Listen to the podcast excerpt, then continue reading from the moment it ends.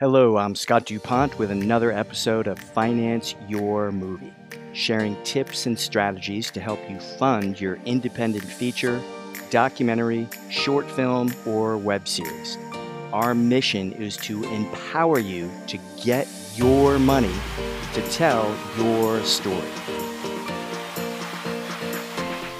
Episode 345 an important strategy when asking potential investors for the money.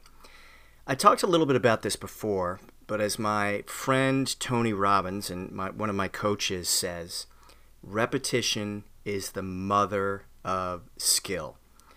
So here's the point today.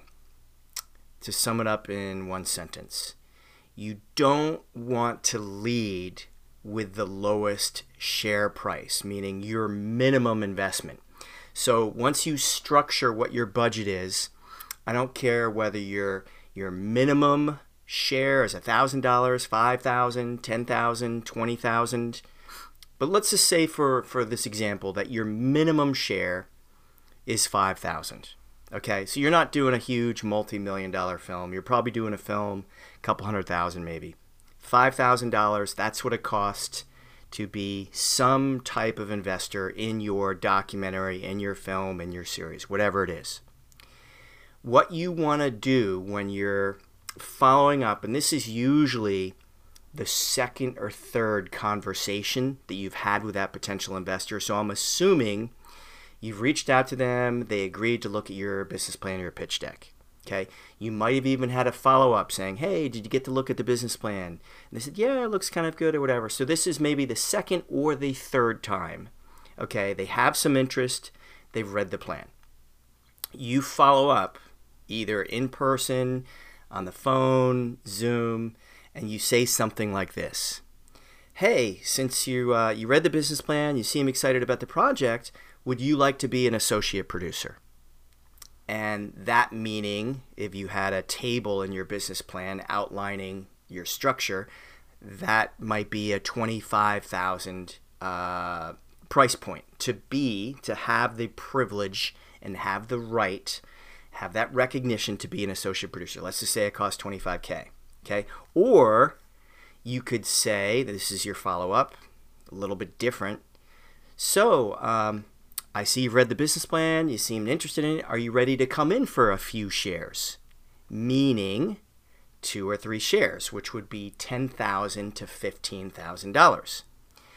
Here's the important point. You always want to say this on your first uh, I don't I don't even like to use the word close, but you're basically asking if they want to be part of the project. You don't want to say, hey, do you want to get a share? Do you have $5,000? Because by throwing out the associate producer carrot or just throwing out the idea, say, hey, do you want to come in? Are you finally ready to invest for a few shares? Some of them will actually come in for 25,000, some might come in for 10,000 for two shares, some might come in for 3, 15,000. Most won't. Uh, but that's okay, okay? Because what I'm what the whole point here is if you don't ask, if you start at the lowest possible entry level, meaning 5K, okay, you have nowhere to go and you're going to leave a few, maybe not many, but you promise, I promise you, you will leave a few potential investors on the table that could have, that had the resources, maybe they were even thinking about it, they could have come in for 10,000 or 25,000 or 50,000. But if you lead with the 5K, you're not going to get anything more than the minimum. Now, if you're talking, if they fall back to the single share in this example for 5K, and you get an objection on that, or you sense some hemming and hawing, like, hey, uh, yeah, you know, my wife and I, we did have a little bit of interest, but uh, this is a really tight uh, month for us because we just refinanced the home and we had some out of pocket costs with that, or whatever their excuse is, or whatever's going on in their life, and, and I'm sure it's valid. But you sense there's just something that's not really comfortable with them to stretch to 5K. Okay? So just use your judgment. And when I get something like that, what I'll say is like, hey, if the 5K right now is a little bit tight on your cash flow or your budget, um, what we can do, no problem. I want to work with you. I really, really want you to be part of this movie because you had some interest in it. What we can do is we can split that up, 2,500 uh, today with your investor agreement, and we can push back the other 2,500 to 30 to 45 days. And the reason for that, and I talked to my director about this, is we don't always need all of the money up front okay? Because this is going to be a three to four week shoot. We uh, we have a lot of money we're going we're not going to be spending until we get deep into post production and some of the sound mixing things like that.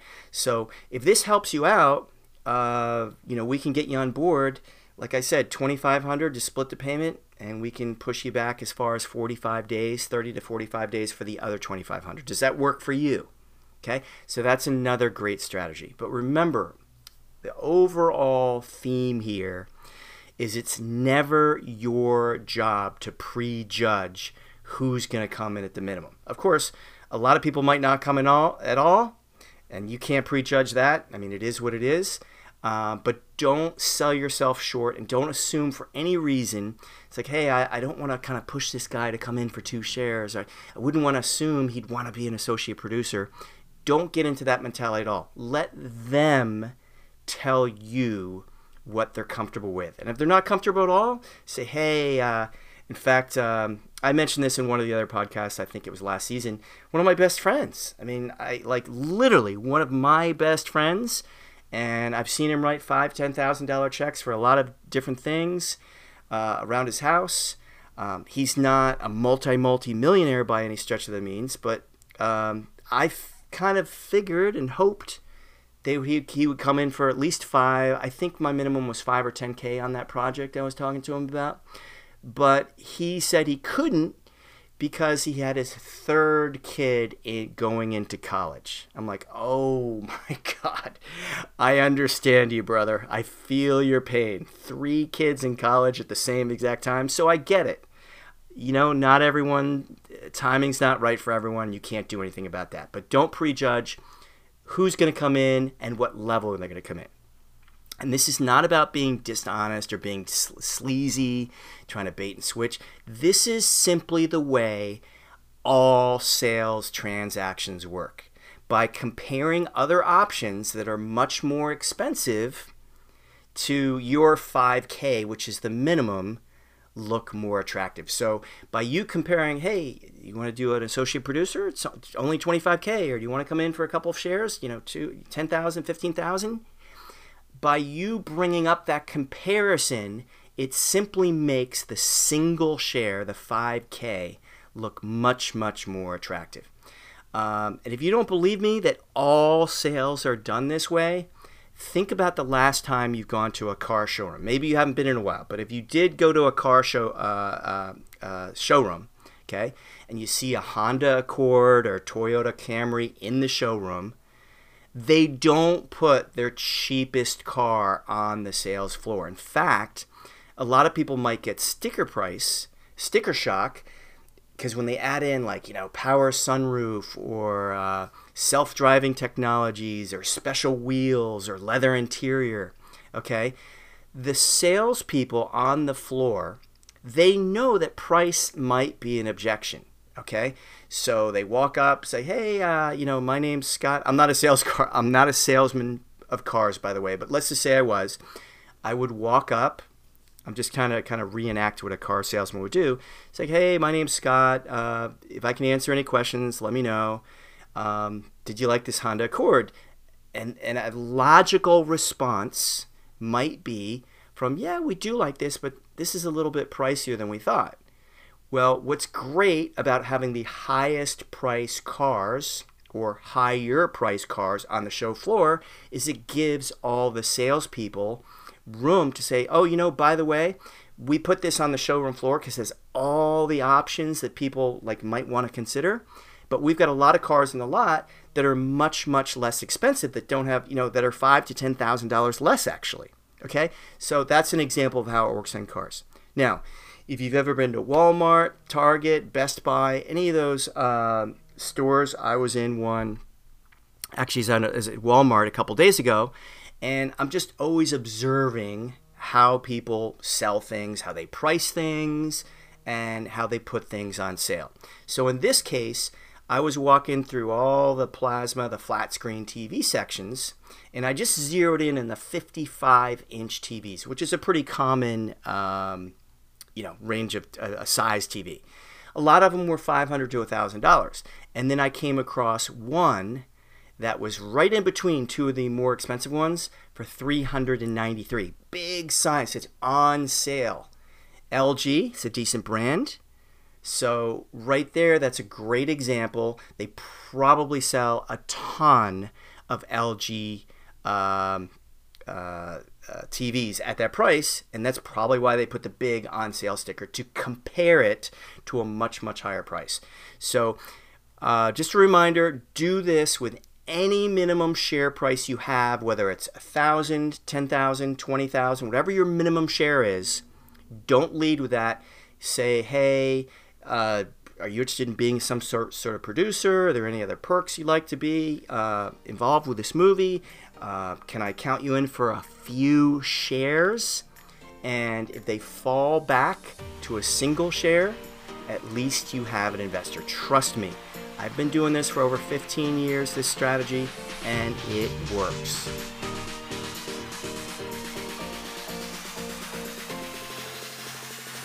Tune in next week, or for more info, visit financeyourmovie.com. Thank you for listening, and remember, if you have a story to tell the world, never give up on your dream. Copyright Nemours Marketing.